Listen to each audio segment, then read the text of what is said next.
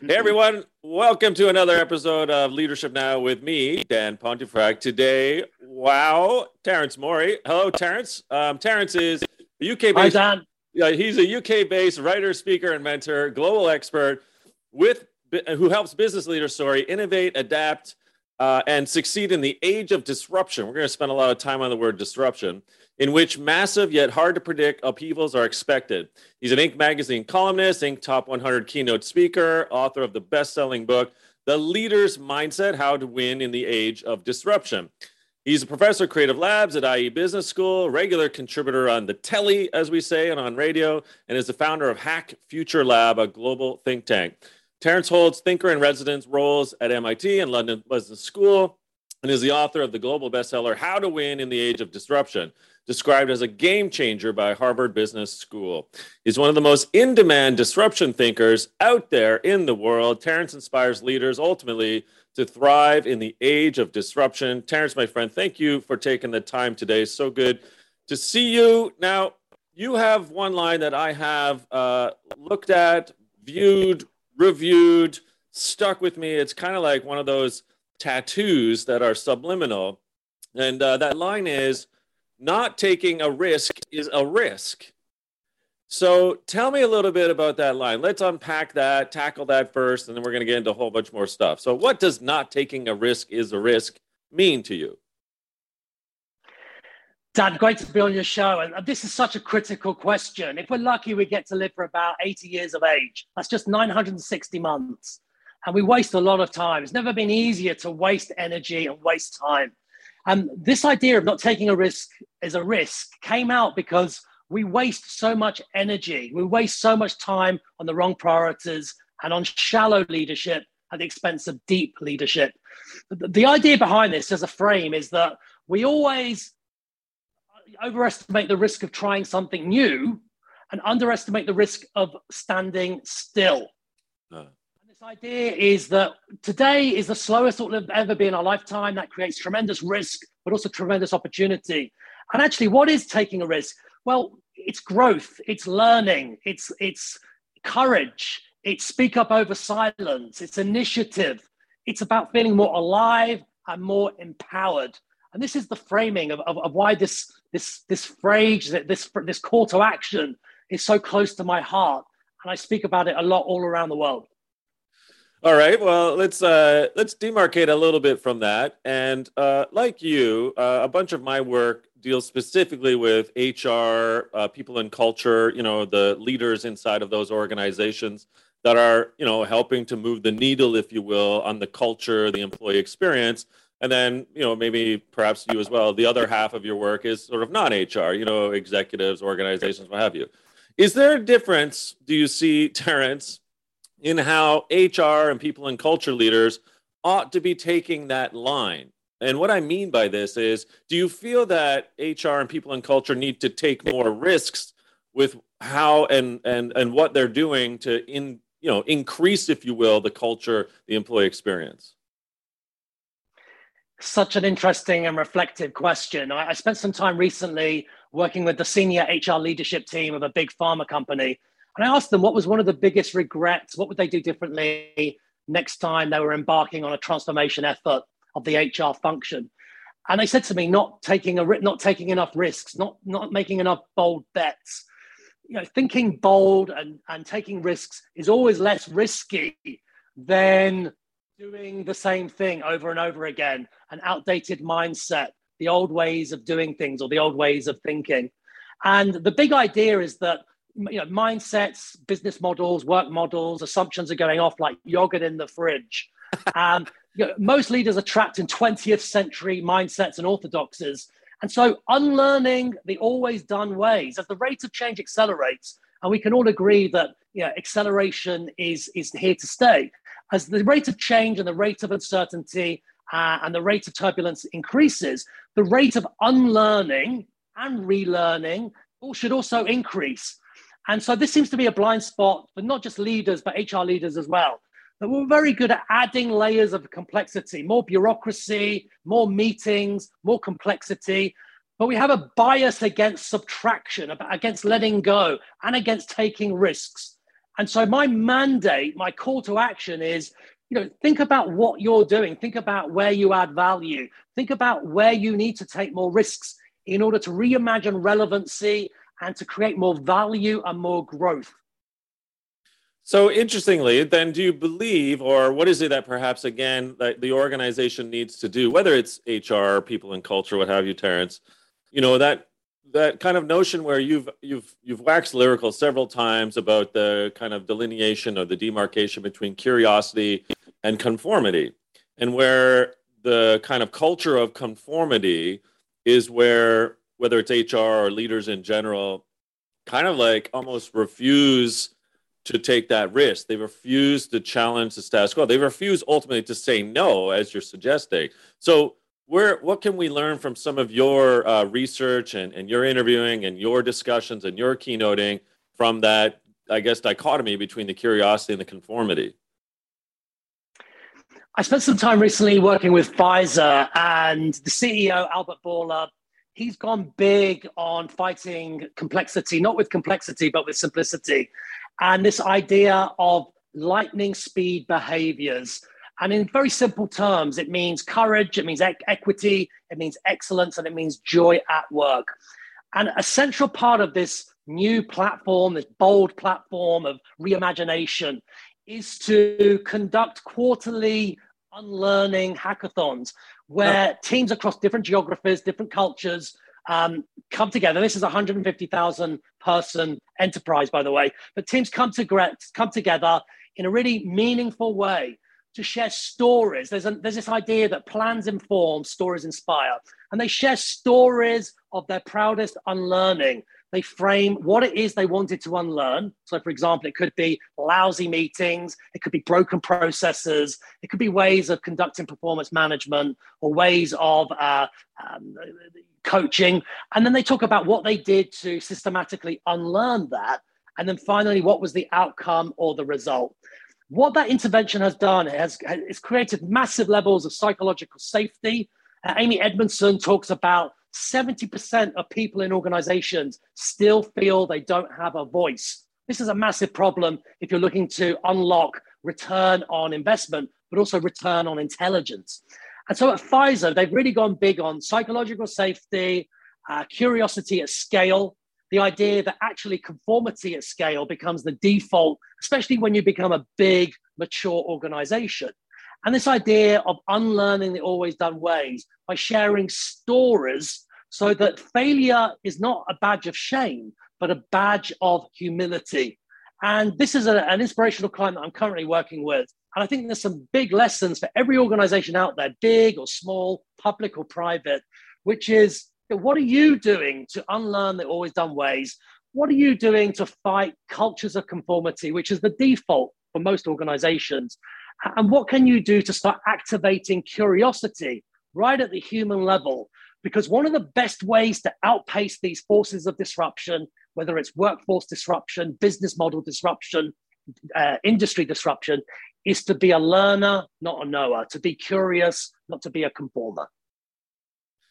Wow, that's some serious insights there, uh, both on your own reflection and with Pfizer there, Terence. Um, one of the, I guess one of the sidebar questions I have for you then, Uh, you know, Satya Nadella, ultimately of Microsoft and of a C E O of Microsoft, you know, once he kind of was elevated to the C E O role, said, our organization is a bunch of know-it-alls. We need to become a bunch of learn-it-alls. And sort of your, your point and insights into Pfizer and your reflection reminded me of that. It also reminded me of um, Alvin Toffler. It sounds like Pfizer is very much of that uh, adage that he's known for, where you know, our, our responsibility, I'm paraphrasing ultimately, our responsibility is yes. to unlearn what we've learned so we can relearn a new way. And I think what that stems uh, toward, I suppose, Terence, though, is trust. So would you argue against or for that your organization would have to work on kind of that that that trust factor in order to be so vulnerable and to, to demonstrate such humility in, you know, having hackathons to break things and to, to become more simplified in the way operations are, are organized? If there's one thing that our listeners and viewers take away today, it would be that, you know, to really go big on trust. Trust is the ultimate human currency. when you've got high levels of trust vertically and horizontally, it allows uh, you know, your teams to navigate uncertainty. It reduces the fear of risk. People are more likely to learn and experiment and take and, and make bets into the future. And it's, it's about taking these trust leaps into the future. So we need to go big on truth, trust, and transparency.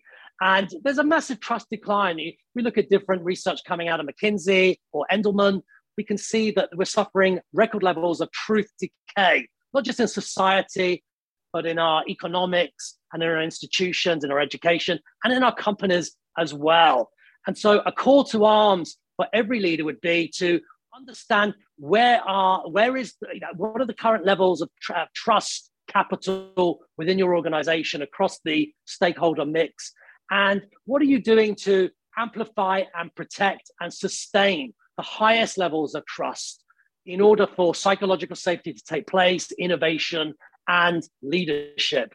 Trust is the foundation. It's the North Star. Well, if humans have truth uh, decay, perhaps they also have tooth decay. So they go to a dentist. So maybe with truth decay, they go to Terence Mauri. That's what I'm thinking here, my friend.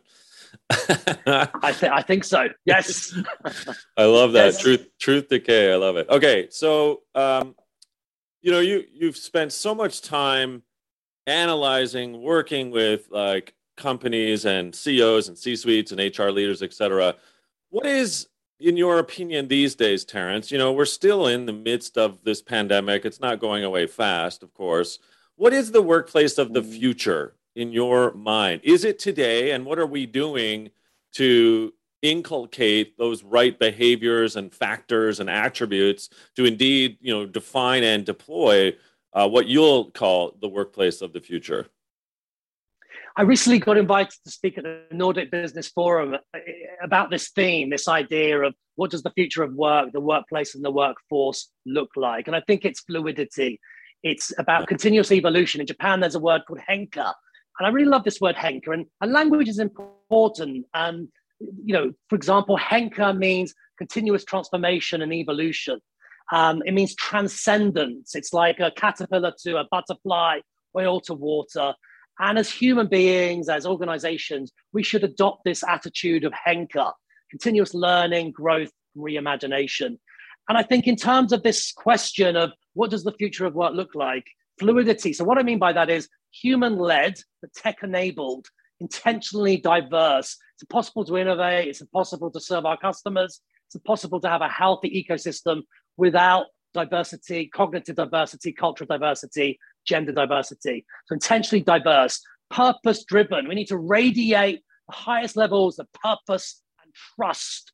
And also, we need to build organizations that are nimble and focus on agility.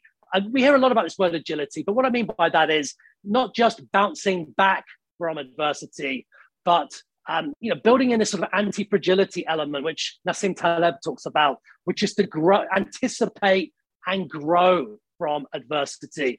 And so these will be some elements, some symbiotic elements that are connected together that will define the workforce of the future. Fluid, uh, flexible, um, fortitude, and a real focus on what makes us more human. This is an augmented future. So I think it's about really looking at what we do, automating the parts of the work, the parts of the, the job that are routine and mechanical anyway, and elevating what makes us more human. So that's intelligence, intellect, uh, humility, it's compassion, it's innovation, it's imagination.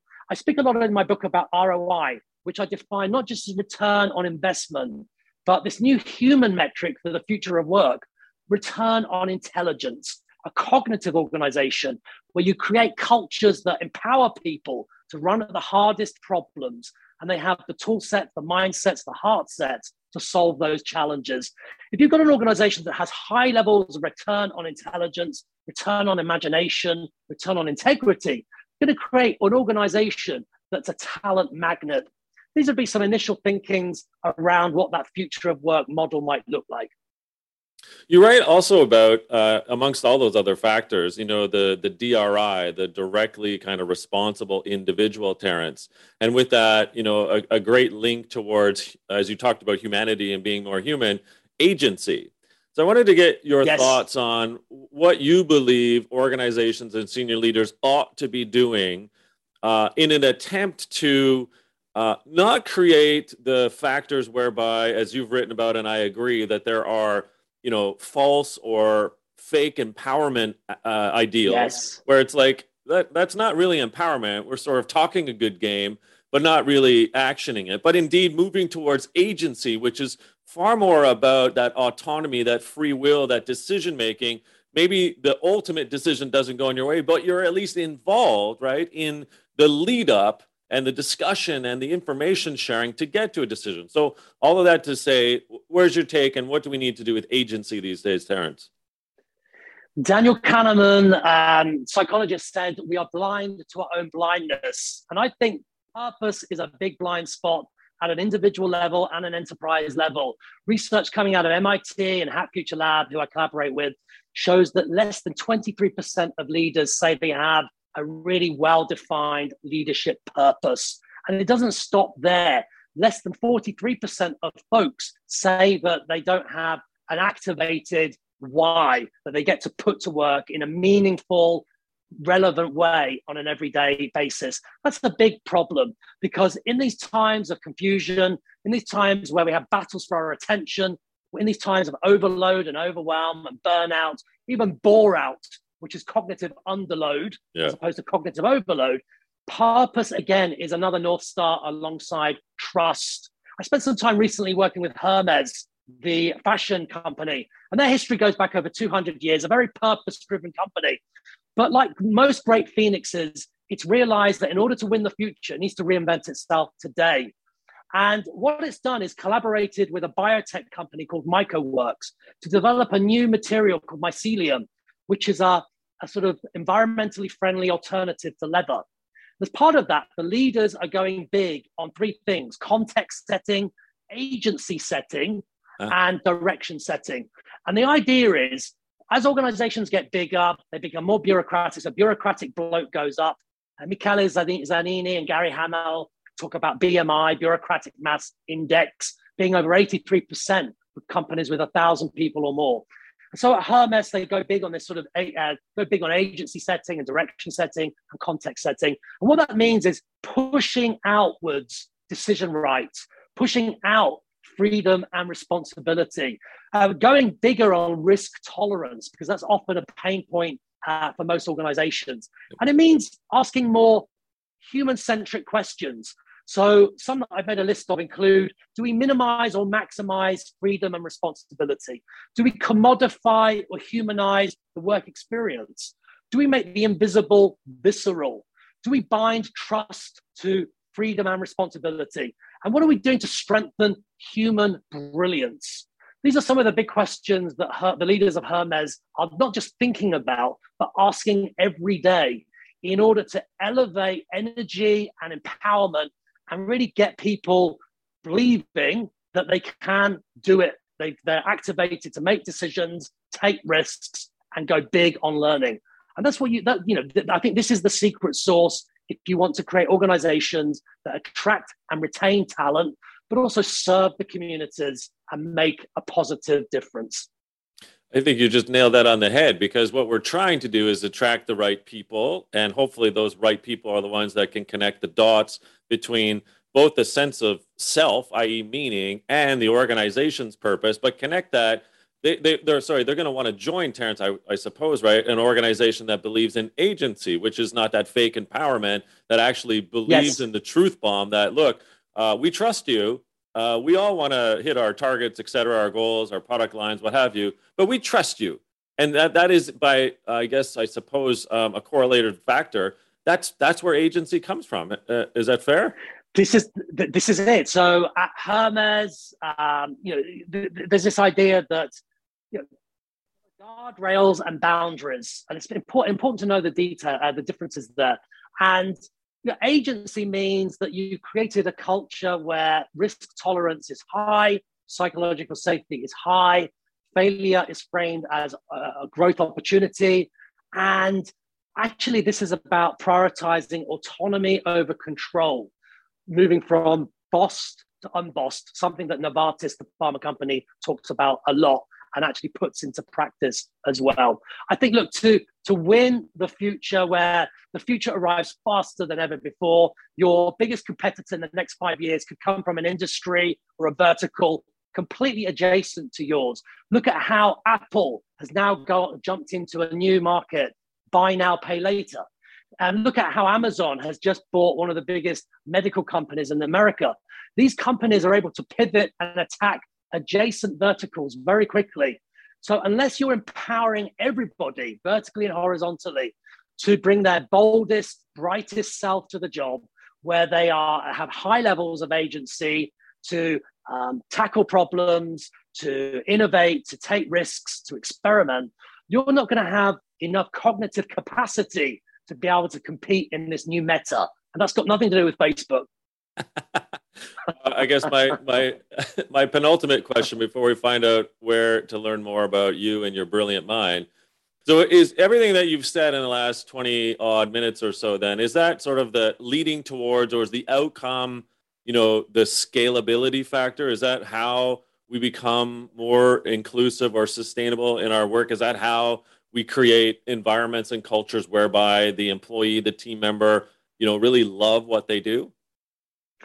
Oliver Sacks, the late psychiatrist, spoke about three buckets that are fundamental for not just a, a, a good life, but working, uh, you know, contributing and making a real difference in society and within the companies that we work, at, uh, work in. Uh, the first one is uh, belonging. Do I feel connected? Is there meaning? Is there a strong sense of we? So connection and belonging. Number two was um, believing. What do you believe in?